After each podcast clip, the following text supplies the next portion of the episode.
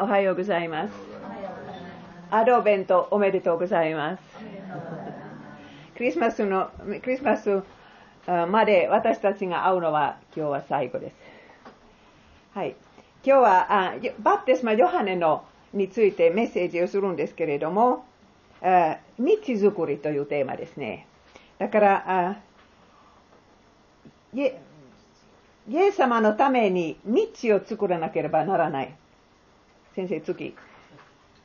だから、普通はね、王様が昔やってきたときは、その地方の人は一生懸命道を良くしたんです。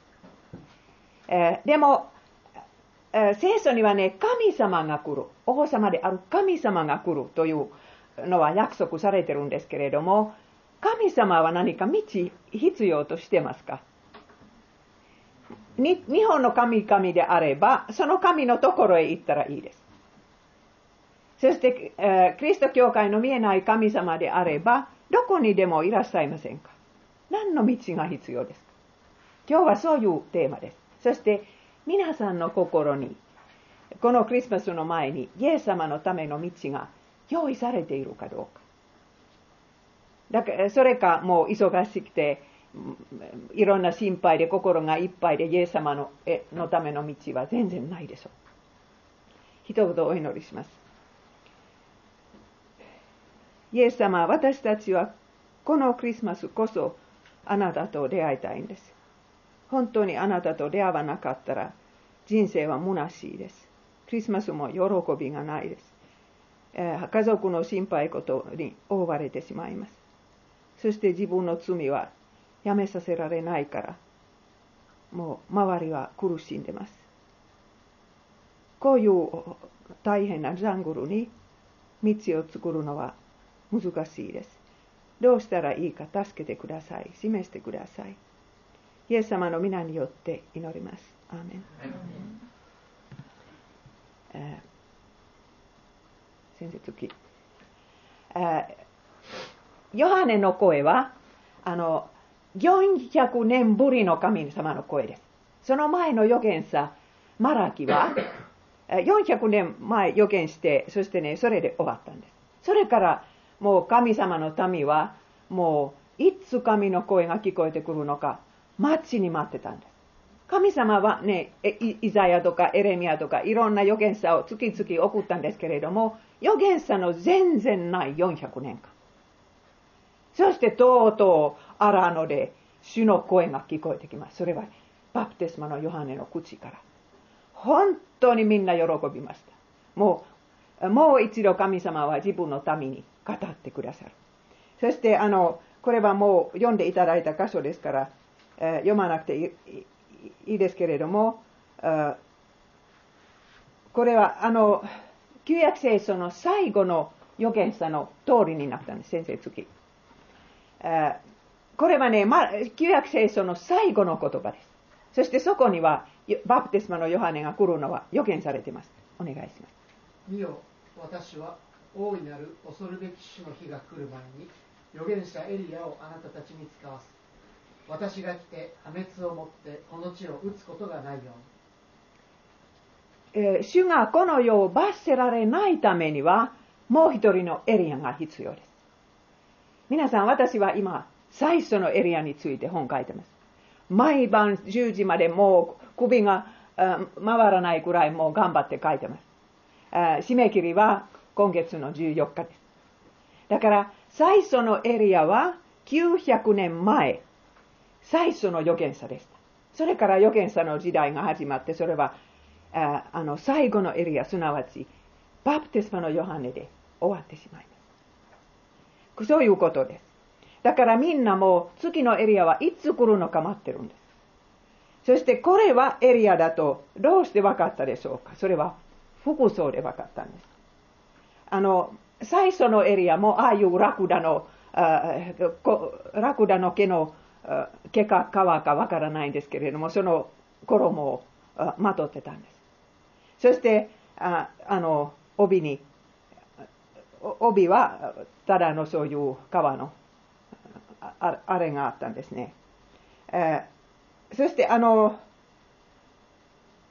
そうですね、最初のエリアと最後のエリアの間には900年あるんですけれども、この服装でね、分かったんです。今、次のエリアが来た。えそれはもう分かりたい人は服装で分かった。もう最初のエリアの服はこれとにそっくりでした。えでも、ヨハネの、バプテスマのヨハネの歴史は、もう親から始まります。えヨハネの親はザカリアとエリザベツだと言って、二人とも祭司の家族の人でした。ザカリアは祭司、エリザベツは祭司の娘。とっても信仰深い二人でしたけれども、年をと取るまでは赤ちゃんが与えられなかった。私は昨日考えたんです。この時何歳だったのか。多分60以上だと思います。だからもしかしたら70歳の2人であったかもしれません。だから絶対もう子供が生まれ、生まれないと、そういう年だったんです。そして、えー、ユダの産地に住んでましたけれども、祭司でしたからね、年に2回エルサレムの神殿に行って奉仕をするんです。年に2回2週間だけ。でも、えー、もう一生涯一回、次、一生涯一回したあわ当たらない、そういう奉仕もあったんです。それはその政治に入って、そこで光沢。それは一人の祭司は一回だ、一回しかできなかった。素晴らしい奉仕です。そしてね、ザカリアはそこに入ったら、天使が現れてくるんです。えー、そしてこの天使はこう言われます。恐れることはない、ザカリア。あなたの願いは聞き入れられた。この70歳のカップルに子供が生まれると天使は知らせます。えー、この二人はもう子供が欲しい、子供子供ください、子供くださいと祈ったの祈りは無駄だったと思ったんですけれども、皆さん、神、私たちの祈りは決して無駄ではないです。皆さん、今朝も今週も祈ってきたそのことは、神様はちゃんと聞き入れてくださいます。いつか答えてくださいます。もう遅くないです。年をとっても。それは、この二人のケースからわかります。えー、でも、あの、ザカリアはえー、天使の言葉を信じません。本当に信仰深い人なのに、えー、こんな奇跡は信じません。そして、えー、その結果、もう物事は言えなくなるんです。はい、これは天使の言葉です。はい、その子はあなたにとって喜びとなり、楽しみとなる。彼はエリアの霊と力で主に先立っていき、準備のできた民を主のために用意する。ここにはヨハネの使命が出てきます。民よ、民の心を準備する。その道作りの仕事です。それはエリアの使命です。そしてあの小さな子供は親にとって大きな喜びとなります。そして皆さん、その次の年を考えてください。ザカリアは家へ帰って、もう物事を話せませんから奥さんに書くんですね。天使はこう言った。そして奥さんは本当に妊娠して、もう70歳のおばあさんが妊娠して、どういう妊娠かちょっと想像もできませんけれども、妊娠3ヶ月でお客さんがやってきます。誰でしょうかそれは親戚のマリアです。多分ね、エリザベスはマリアのおばあさんに当たると思います。だからマリアのお母さんはもしかしたら祭司の家族からであったかもしれません。そしてイエス様とこの、バプテスマのヨハネはいとこですけれども、またいとこであるかもしれません。とにかく親戚です。そしてこれは二人の初対面です。まだお母さんのお腹の中ですけれども、赤ちゃんのヨハネは、それはお腹の中でそれは感じます。マリアの挨拶をエリザベトが聞いたとき、その体内の子が踊った。多くの日本人はね、体内の子はまだ人間ではないと思います。だから衣を下ろします。でもこの箇所を見てください。生きた人間です。そしてマリアは半年そこに滞在して、この70歳のおばあさんと、そしてまだ20歳になってないマリアはいろんな会話とか信仰の話はできたと思います。ザカリアはその辺に座って文章を書くだけです。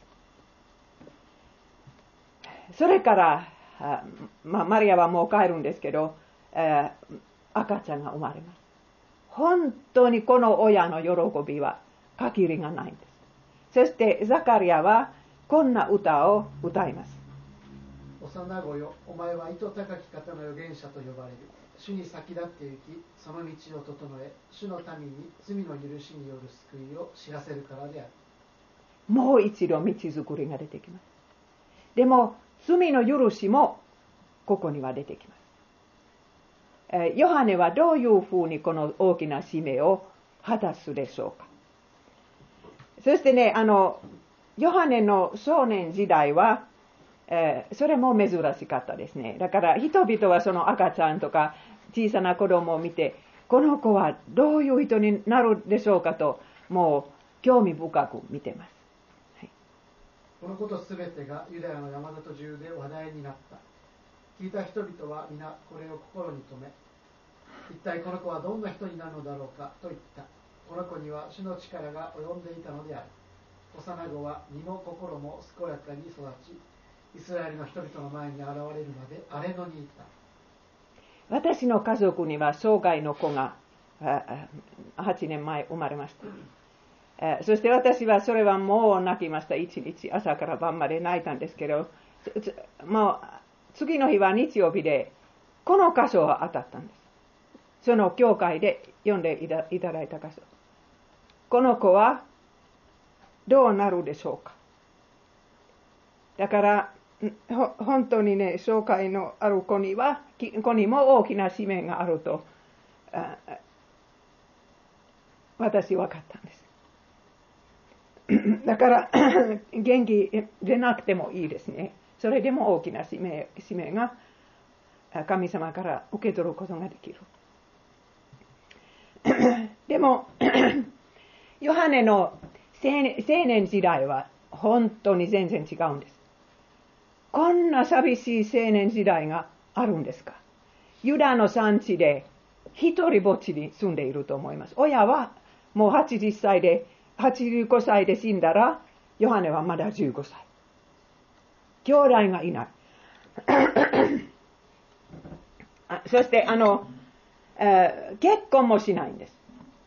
えー、それから町に住んでない。いつもああいう荒野でだけ住んでます。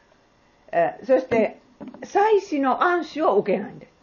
皆さん、祭祀の息子たちはみんな祭祀になったんですけど、ヨハネはなぜかなってない。それから、神殿でメッセージが許されなかった。エルサレムを行って、そこでもうメッセージをしたいと思ったらダメ。えー、そして、アレの、アレの、アレのでの生活でいろいろ学びましたけれども、例えば食べ物をその辺で。蜂蜜とか稲子を食べたんですね。体にいいそうです。そして自分で服を作ってああいう服装をしたんです。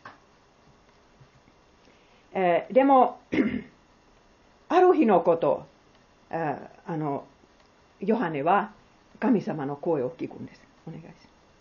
アンナスとカイアファがとが大祭司であった時神の言葉があれのでザカリアの子ヨハネに神の言葉が下った。この言い方は旧約聖書の言い方です。神の言葉はイザヤに下った。エレミアに下った。そして、えヨハネに下った。え、このアンナスとカイファスの名前皆さん覚えてるでしょう。イエス様が死なれた時のひどい大祭司。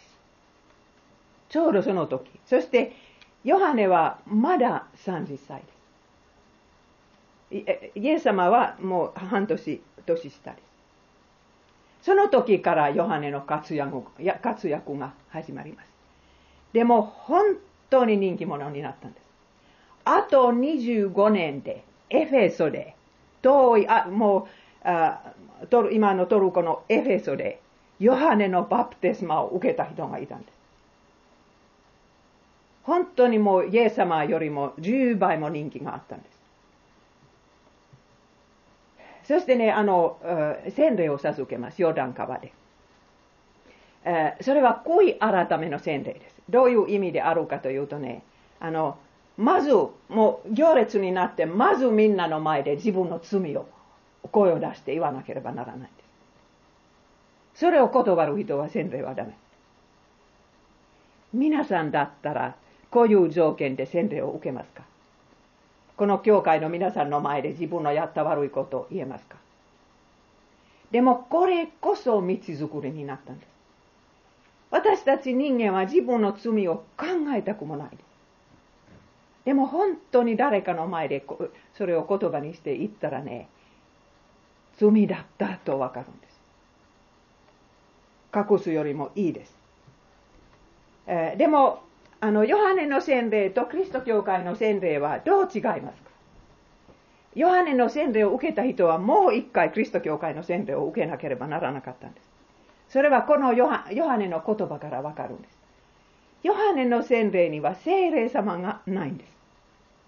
イエス様の洗礼には聖霊様を受けるんです。クリスチャンになるんです。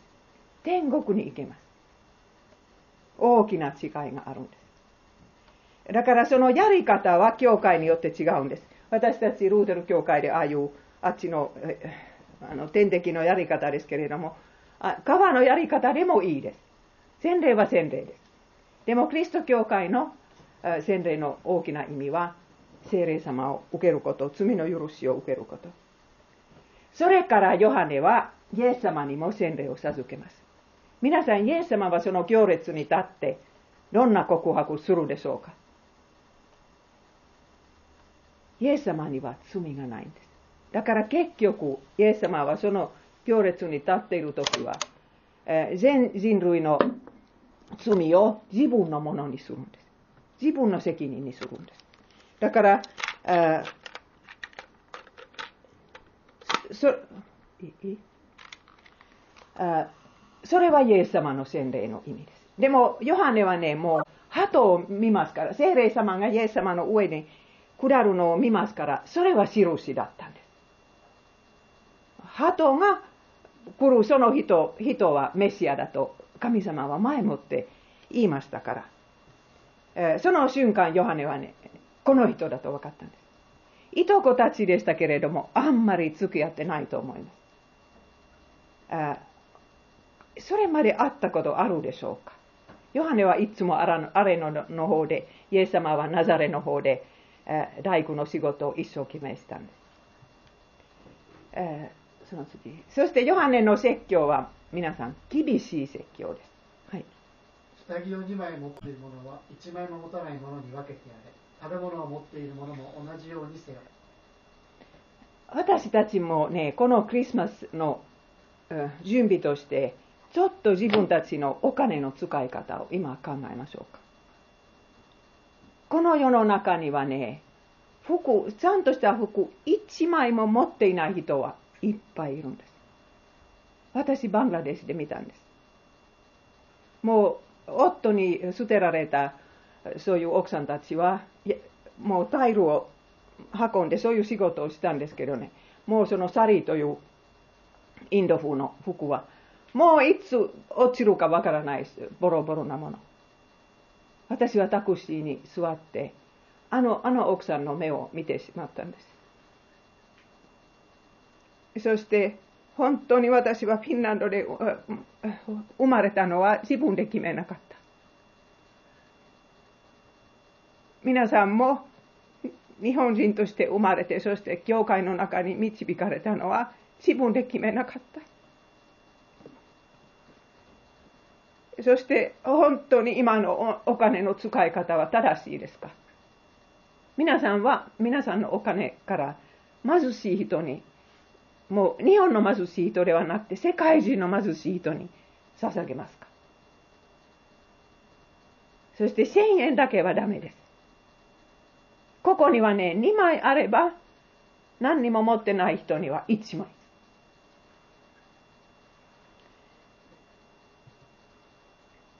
はい。パリサイ人たち、その本当にその宗教的なエリート、エリートの人たちもヨハネのところに行ったんですけれども、でもヨハネは厳しいことを言うんです。マムシの子。それは最初に聖書に使うのはバプテスマのヨハネ。はい。マムシの子らよ。差し迫った神の怒りを免れると誰が教えたのか。悔い改めにふさわしい実を結べ。我々の父はアブラハムだなどと思っても見るな。もう自分たちはアブラハムの子孫だと誇りにしてたんですけれども、イエス様はそうあなた方を全然役に立たないんです、あれは。だから本本物の実がなかったら、悔い改めの実。あの、その愛という実がなかったら、いくら信仰深くてもダメ。皆さんは家族の生活を考えてください。家族でね、愛があるかどうかは、はっきり見えてくるんです。皆さんには実があるんですか？その愛という実は。そそしてなかったらね、もういくら信仰深くても、そうがない。えパパリサイ人たちはこれを聞いて怒って洗礼を受けなかった。そして本当にもうヨハネの敵になったんです。そして裁きのメッセージで終わったんです。炎はすでに木の根元に置かれている。良い実を結ばない木は皆切り倒されて火に投げ込まれる。火にな投げ込まれる。それはもう地獄のことです。実がなかったら地獄。こんな厳しいメッセージでした。でもこれこそもう道づくりになったんです。こんなメッセージがなかったら、イエス様のメッセージを誰も聞いてくれなかったんです。そしてこの日本でもこのメッセージがあれば、それはリバイバルの道づくりになると私は思います。そしてある日のこと、ヨハネはイエス様をヨダン川に見るんです。そして指さして、身を、世の罪を取り除く神の子羊。これはヨハネの説いた福音です。もうあなたの罪を今見ないでいいです。身があるかどうか考えなくていいです。あの、あの方を見てください。あの方はあなたの罪も十字架の上で取り除いてくださる。皆さん、これはクリスマスの準備です。もう自分は貧しい人を心にかけなかったとか、今日いつも家族の中で喧嘩するとかね、そういう罪のためにイエス様が来られましたから。そこにはクリスマスの喜びがあります。その前の預言者たちはエリアから始め、始めて、いつも来たるメシアのことを話します。でも、旧約時代の最後の預言者、ヨハネは指さす、指さすことできます。もう来ましたということは言えます。だからイエス様はね、もう女から生まれた人の中で一番優れているというんです。身を世の罪を取り除く神の子羊。ヨハネは福音はこれ、これしか伝えなかったんです。他は全部立法でしたけれども、これは素晴らしい福音です。えー、でも、ヨハネはねあ、それから逮捕されたんです。お願いします。領主ヘロデは自分の兄弟の妻ヘロディアのとのことについて、また自分の行ったあらゆる悪事についてヨハネに責められたので、ヨハネを牢に閉じ込めた。ヨハネには勇気があったんです。王様のところへ行って、あなたのあの結婚生活は罪だ。面と向かって言ったんです。これはもう逮捕になると分かっていたでしょうか。でも本当にもう、この社会の上の人に対してもね、そんなことを言うべきですよ。自分たちには違うルールがないんです。えー、ヨハネは31歳。若いですよ。人生はこれからですよ。そういう、もう人生のことを普通の意味で全然エンジョイしてない若者です。そして逮捕されるんです。地図はここにあるんですけど、あ、ここにはね、いえ、こっち。死海の向こうにはね、マカリオスという城があったんですけれども、そこに入れられてしまったんです。そしてでも、まあ、ヨハネの弟子が訪ねてきたんです。だから弟子を通して、ヨハネはイエス様に一つの質問言ったんです。つまり、牢屋の中でヨハネは道がわからなくなったんです。それほど自信のある人はね、結局、イエス様がメシアであるかどうかはわからなくなったんです。皆さんが道がわからなくなったということがあれば、もう聖書の人物にもそんな時があったと覚えてください。はい、読んでください。ヨハネはローの中でキリストのなさったことを聞いた。そこで自分の弟子たちを送って尋ねさせた。来るべき方はあなたでしょうか？それとも他の方を待たなければなりませんか？どうして迷ってしまったんですか？もう鳩、もう精霊様が下ること、この目で見た人は、結局イエス様はメシアではなかったかもしれないというふうに思ってしまったんです。本当に道はわからない。どうしてこんな、こんな疑問を持つようになったかというとね、もういろいろ理由があるんですけれども、例えば、イエス様がご自分のところになかなか訪ねてこない。そしてもうローマ人を倒さないとか、まあ、理由はいろいろあったと思いますけれども、イエス様はご自身でマカリオマカリオまで歩きません。その代わり、ヨハネの弟子を通して道案内を送ってください。こういう道案内です。イエスはお答えになった。言って見聞きしていることをヨハネに伝えなさい。目の見えない人は見え、足の不自由な人は歩き、大病を患っている人は清くなり、耳の聞こえない人は聞こえ、死者は生き返り、貧しい人は福音を告げ知らされている。その先の奇跡は、ちょっとヨハネと関係ないです。ヨハネの牢屋には奇跡が起こりません。これから死ななければならないです。でも、あと私アンダーラインした二つのことは、ヨハネにとって大きな道案内だったんです。死者が蘇り。もう死は終わりではない。永遠の命があるんです。えそしてもう一つは貧しい人に福音が述べ伝えられてある。ヨハネは本当に牢屋の中で貧しくなった。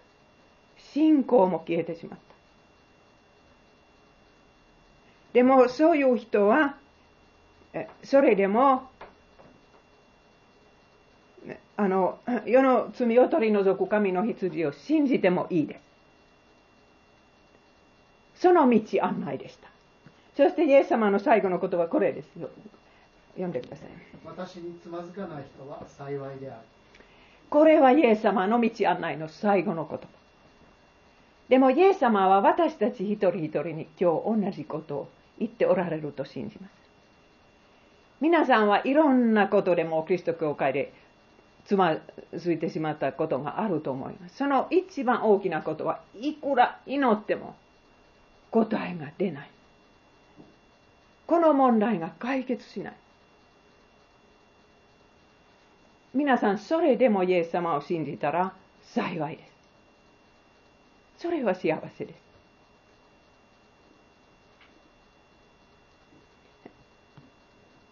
ヨハネもそれを信じて、平和のうちで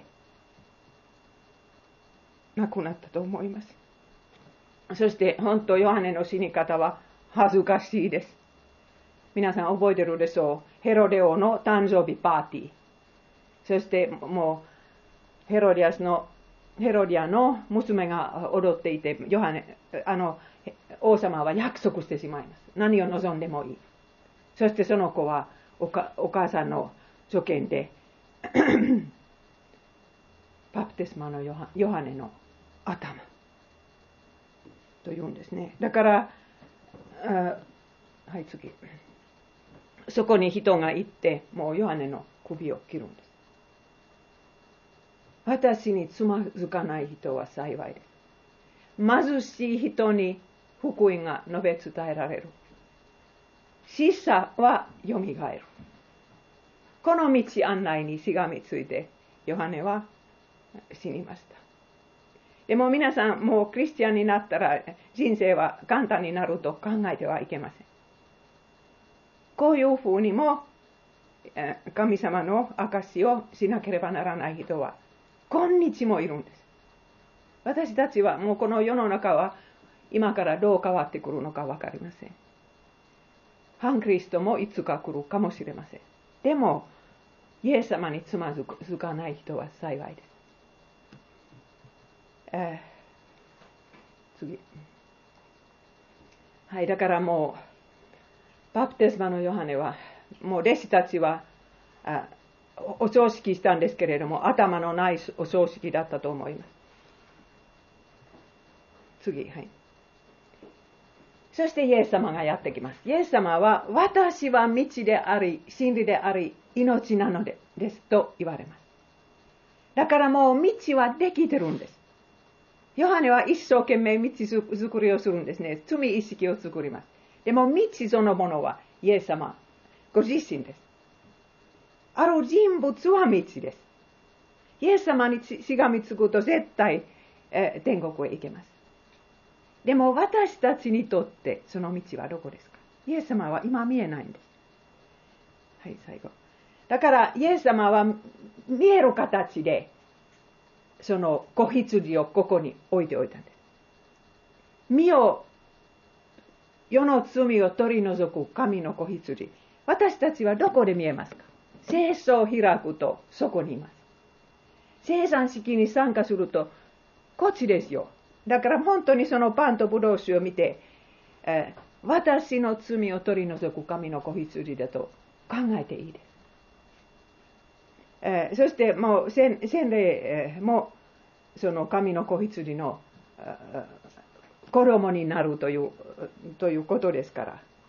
だから実はね、恵みの手段は私たちにとって道です。聖書、洗礼、聖書の式から離れないと絶対天国へ行けます。だからそれを聖書を読んだりすること、そしてもう礼拝をサボらない。そういうことは、また、あの、他の方法でも聖書を勉強するとか、それは一番いいクリスマスの道づくりになります。お祈りします。愛するイエス様、あなたは私たちのための殺される子羊になられたことを感謝します。どうかこのクリスマスは私たちあなたと罪の許しの中で会うことができますように。そして一生あなたにつまずかないように助けてください。また私たちの親戚の中であなたにつまずいてしまった人がいるんですけれども、どうかあなたは道ですから、あの人のところへも行ってください。イエス様の皆によって祈ります。アメン